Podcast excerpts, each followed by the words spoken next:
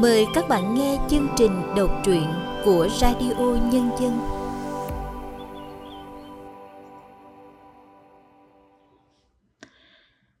Xin chào các bạn đang đến với chương trình đọc truyện của Radio Nhân dân. Các bạn thân mến, trong chương trình đọc truyện hôm nay, chúng tôi xin giới thiệu truyện ngắn Hoa Câm của tác giả Hoàng Hải Lâm qua sự thể hiện của Lâm Ngạn.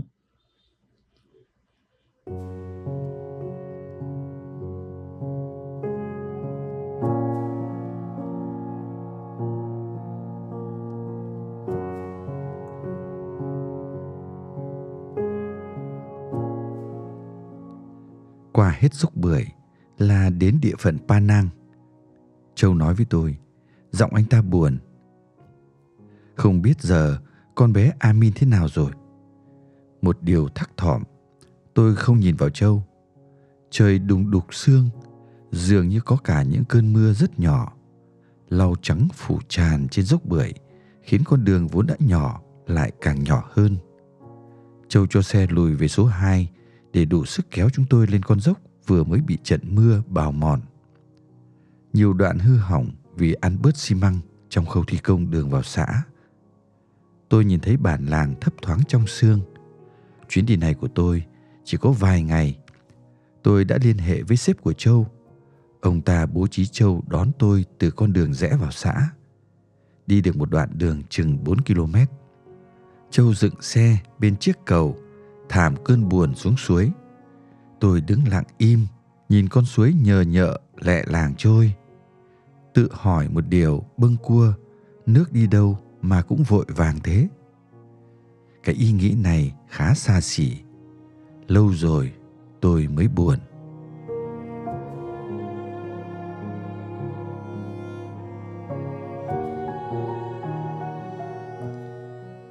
Con bé ai Minh Châu nhắc đứng trước mặt chúng tôi.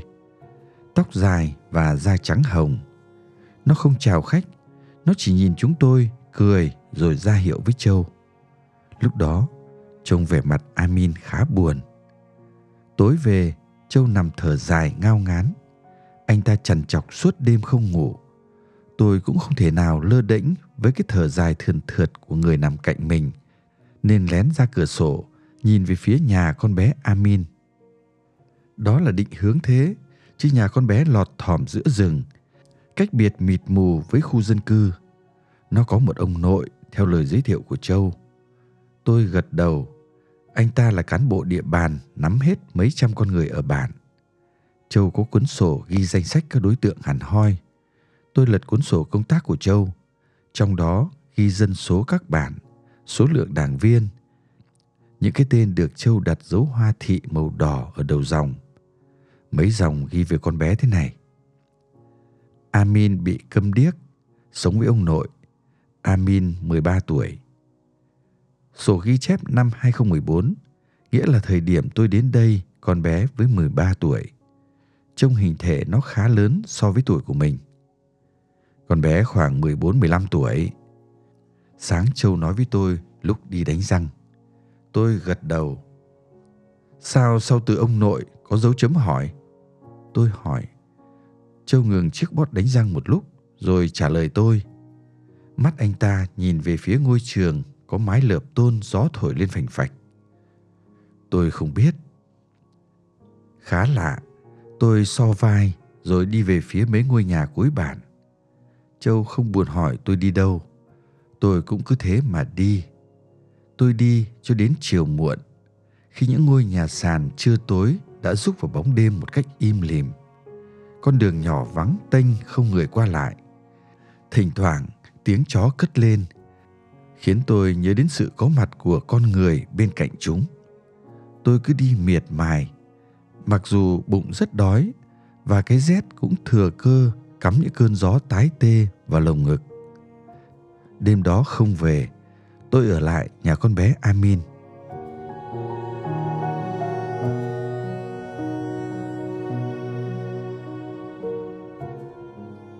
Uống rượu đi, ông nội Amin nói với tôi. Tôi đưa cái cốc lên miệng rồi đánh ực. Lệ thường chủ nhà uống trước. Ông nội Amin đã quên đi điều ấy.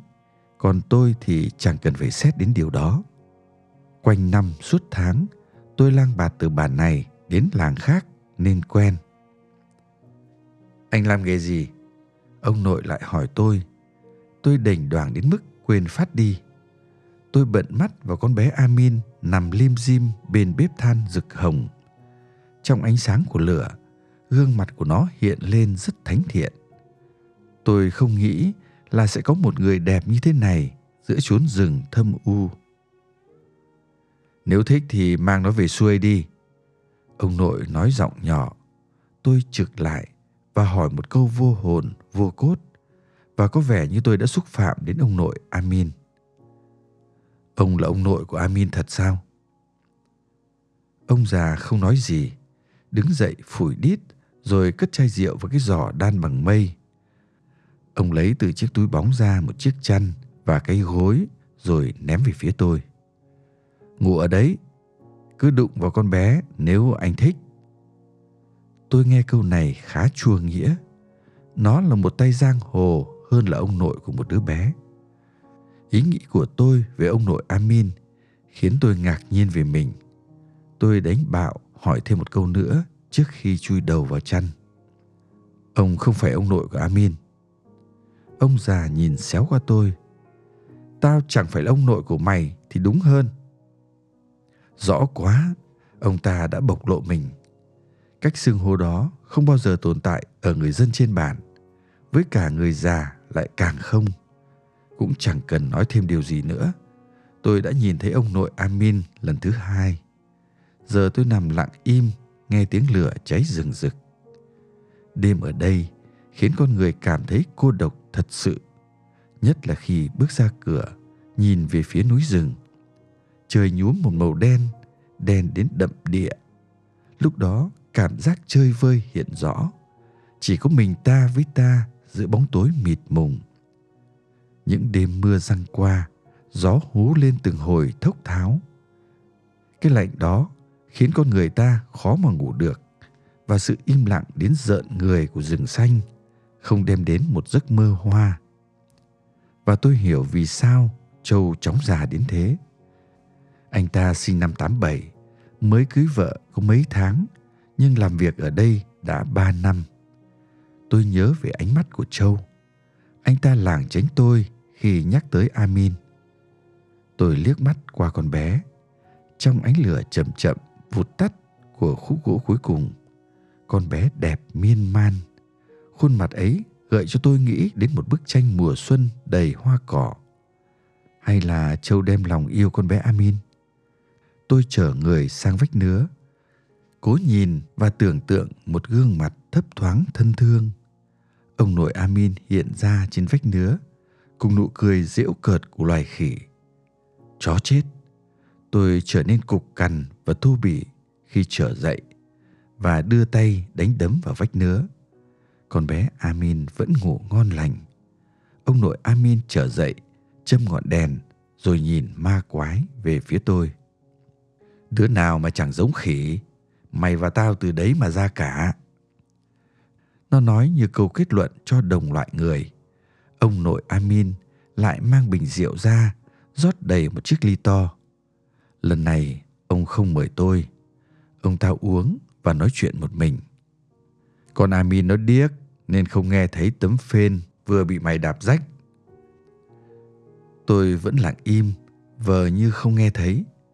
Và ông ta tiếp. Nó tên thật là Hoa Câm. Nó không phải là người bản và tao cũng không phải là người bản. Điều này hơi vô lý. Tự dưng ông nội Amin thú nhận với tôi những bí mật của ông ta. Vì sao? Ông ta không chịu được nổi sự dồn nén bấy nhiêu năm hay ông ta nghĩ rằng trước sau gì tôi cũng biết. Tôi trở dậy rồi giành ly rượu từ tay ông ta Tôi uống cạn luôn phần trong bình, rồi ngửa cổ lên trời, cười nhạo. Ông là con quái thú. Mày biết đấy. Giọng ta trầm xuống. Tao sắp đi rồi. Tao sắp đi xuống suối để thành nước. Đừng làm như thế. Suối chẳng có tội tình gì. Thế mày bảo tao phải về đâu? Ông cứ đi vào rừng, đến khi nào ông không đi được nữa. Còn con Amin, nó sống bên ông tốt hơn sao? Ông đã đền tội cái quái gì mà con bé phồng bụng lên thế? Chó chết, đồ quái thai. Tao xin lỗi, mày biết điều đó đúng không? Ông nội đưa chiếc đèn đến tận mặt, rồi đăm đăm nhìn tôi. Tôi định đánh phăng chiếc đèn, rồi đốt đi ngôi nhà lợp lá. Nhưng nhìn con bé Amin ngủ ngon lành, nên tôi dừng lại. Ông ta cười buồn với hành động của tôi. Có một chút chân thật từ câu nói của ông nội Amin khiến tôi điếng người. Tao đã uống say, trong cơn mơ màng tao đã làm việc đó. Hai bàn tay nhăn nhó của ông ta úp đằng sau gáy, vịn cái đầu gục xuống mặt sàn. Tôi thở dài. Những đốm lửa từ than cháy âm ỉ. Lâu lâu, chúng phụt lên một vài vệt sáng. Trời về khuya khá lạnh. Ở đây, tiếng đêm được điểm bằng những âm thanh của rừng, tiếng ếch nhái ộp oạp quanh đầm lầy. Tôi lại nghĩ về Châu. Không biết giờ đây anh ta đã ngủ chưa? Có thể Châu đang thắc mắc với sự vắng mặt của tôi. Cũng có thể Châu chẳng để tâm gì đến việc đó. Trong ngôi nhà lá này, đầy rẫy những cơn ảo ảnh, được dệt nên từ ánh sáng đèn dầu. Bất giác, tôi nhìn thấy Châu trong bộ dạng một người tiền sử với lông lá đầy người. Châu bò lên trên con dốc với đôi tay vấy máu.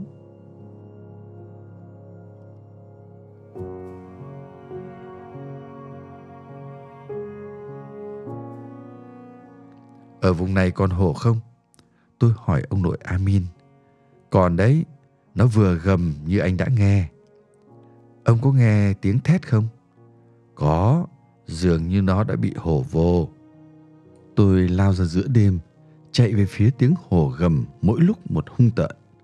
Theo sau tôi là ông nội Amin. Ông ta cầm một chiếc giáo dài chạy huỳnh huỳnh. Chúng tôi đã đến nơi. Một đám đất rách nát diễn ra trước mặt. Trong ánh sáng lù mù của chiếc đèn pin nhỏ, con hổ đứng gầm gừ nhìn chúng tôi một lúc rồi bỏ đi. Nó để lại cái xác tà tơi trộn lẫn vào bùn đất. Tôi gục xuống bịt kín mắt mình. Đầu tôi xoay chuyển. Chợt tôi muốn thét lên nhưng tiếng của ông nội Amin đã ngăn tôi lại. Một con vượn khá lớn, lông này không phải của người. Nó có một khuôn mặt giống ông, đầu nó đây. Ông nội Amin không nhìn vào khuôn mặt rách nát đó của con vượn. Tôi đau đáu nhìn vào gương mặt đầy lông lá, trông rất giống ông ta. Cho đến lúc có tiếng quát cất lên từ phía sau, khiến tôi hốt hoảng. Anh làm cái quái gì ở đây? Sao anh vô tổ chức thế? Châu đứng nghiêm nghị. Làn da ngăm đen cùng mái tóc cắt ngắn đến cháo trợn, khiến tôi có cảm giác bất an. Tôi theo chân Châu trở về bản. Dọc đường đi, anh ta chẳng nói gì, tôi lại càng không. Chúng tôi cứ lầm lũi đi một mạch về đến nhà.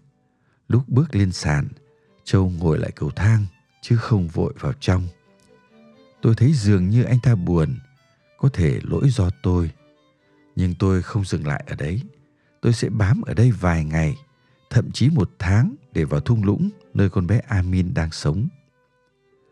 Anh nhà báo, Tôi rất lo cho anh. Còn anh thì đã làm gì nào? Tôi xin lỗi. Anh có biết gì đó về con Amin và ông già đúng không? Tôi... Nếu thấy khó khăn, anh có thể không trả lời. Tôi trở lại nhà và cuộn chăn nằm. Nhưng kỳ thực tôi không ngủ. Suốt đêm, tôi nằm hướng về phía châu. Anh ta trằn trọc mãi, khiến tôi cơ hồ suy tưởng về anh ta về con bé Amin và ông nội con bé. Tôi chợt ghét rừng. Nó che đậy tầng tầng lớp lớp những thứ cây chút bỏ xuống và cả những con côn trùng, cả những sinh vật hút máu người không ghê. Quỷ thật, tôi bắt đầu thấy hối hận khi bước chân đến đây để mang vác những câu chuyện buồn của rừng.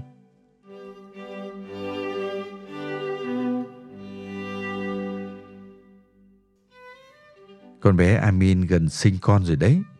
Điều ấy chẳng hay ho gì. Tôi cũng không muốn giấu giếm gì anh. Đấy là điều khốn nạn nhất mà tôi từng gặp. Tôi không thở ơ câu chuyện của Châu. Nó đã chui rúc vào đầu tôi với những suy nghĩ khá túng quẫn. Nó là con ai? Tôi không biết, nhưng tôi chắc chắn đấy không phải là kết quả của tiếng khen gọi bạn. Sao anh không hỏi? Con bé quý mến anh cơ mà. Con bé đã tiết lộ với tôi rồi. Con ai? Nếu Amin nói ra, ông nội sẽ chặt đầu. Tôi biết. Anh biết gì? Thực ra trong đầu anh nghĩ những gì thế? Ông ta không phải là ông nội của Amin. Gì chứ? Và Amin tên thật là Hoa Câm. Vì sao anh biết? Tôi đã từng gặp họ. Ở đâu? Trên mặt báo. Hay đấy, trí nhớ tôi không tồi đâu. Châu lặng im rồi thở dài. Trời về khuya, lãng đãng sương xa. Chúng kết tụ rồi rơi xuống mái tôn như mưa nhỏ. Đêm ấy, chúng tôi lại thức. Sáng ra tôi dục Châu trở về nhà ông cháu Amin. Anh ta nghe theo tôi và đến ở đó. Chúng tôi bước lên sàn. Ngôi nhà không một bóng người. Đồ đạc vẫn còn nguyên ở đấy. Họ đâu cả rồi? Châu hỏi tôi, vẻ mặt anh ta hơi hốt hoảng. Có lẽ họ bỏ trốn chăng? Nhưng vì sao? Tôi đã nhìn thấy họ trên mặt báo và trong đời thực. Nhưng con bé Amin sắp sinh. Tôi xin lỗi vì sự có mặt của mình ở đây. Tôi cần biết về tờ báo mà anh gặp họ trên đó. Ông ta tên là Giang Lâm, phạm tội giết một phụ nữ quá chồng. Đứa bé con người đàn bà xấu số đó đã mất tích trong đêm. Đó là một đứa bé lên 3 tuổi, có khuôn mặt của một thiên thần nhưng bị dị chứng nên cầm điếc. Là ông ta và Amin ư? Tôi chắc thế. Họ có thể đi về hướng này. Châu trỏ tay và chúng tôi len theo con suối đi thẳng về phía rừng sâu. Càng đi vào rừng sâu, rừng càng lạnh và vắt bám víu càng nhiều. Châu vừa đi, vừa xem tín hiệu. Anh ta là lính trinh sát quản lý địa bàn nên tin tưởng hơn tôi. Những dấu vết cố che giấu đi cũng được Châu vạch ra. Chúng tôi đến tận nguồn con suối. Ở đấy, nước đổ trắng xóa và âm thanh của nước từ trên núi cao lao xuống ầm ầm. Tôi bắt loa gọi Amin. Mong rằng ông nội con bé nghe thấy.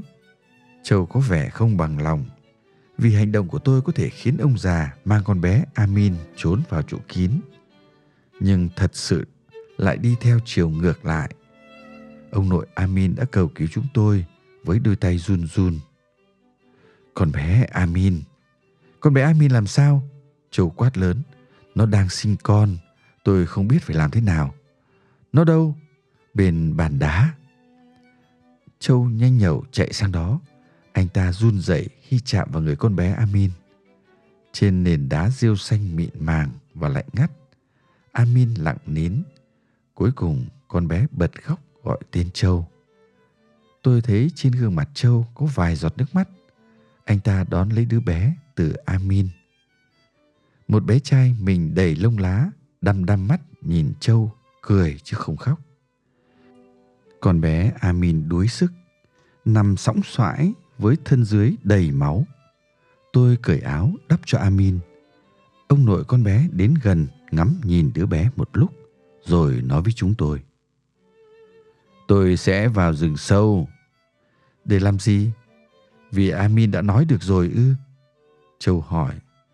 Tôi sẽ đi đến lúc nào không còn đi được nữa.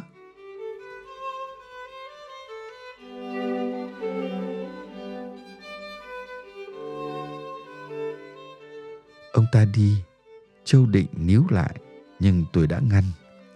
Rừng sâu hun hút nối liền nhau qua những con dốc dài và ở đấy càng nhiều thú hoang hung tợn.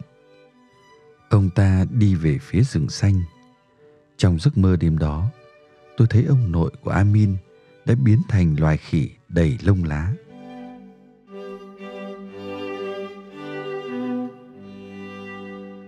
Sáng sớm hôm sau, tôi thiêu trụi ngôi nhà lá và đưa hai mẹ con Amin về bản. Đường đi qua bao gập ghềnh, Châu ấm đứa bé. Tôi cõng con bé Amin. Đi được một đoạn đường thì Châu ngoái đầu trở lại về phía tôi. Bao giờ anh về? Ngày mai. Anh có trở lại đây không? Tôi sẽ trở lại. Ừ, lúc đó con của Amin sẽ lớn. Tôi nghĩ là lớp lông trên người thằng bé sẽ rụng đi. Tôi không nói đến điều đó mà quay lại hỏi Châu. Còn anh, bao giờ anh chuyển về xuôi? Tôi không biết. Mắt Châu đăm đăm nhìn tôi. Đôi mắt buồn thấy rõ. Tôi biết anh sẽ chẳng bao giờ về xuôi nữa. Những bóng đêm miền rừng đã bám giết anh ta.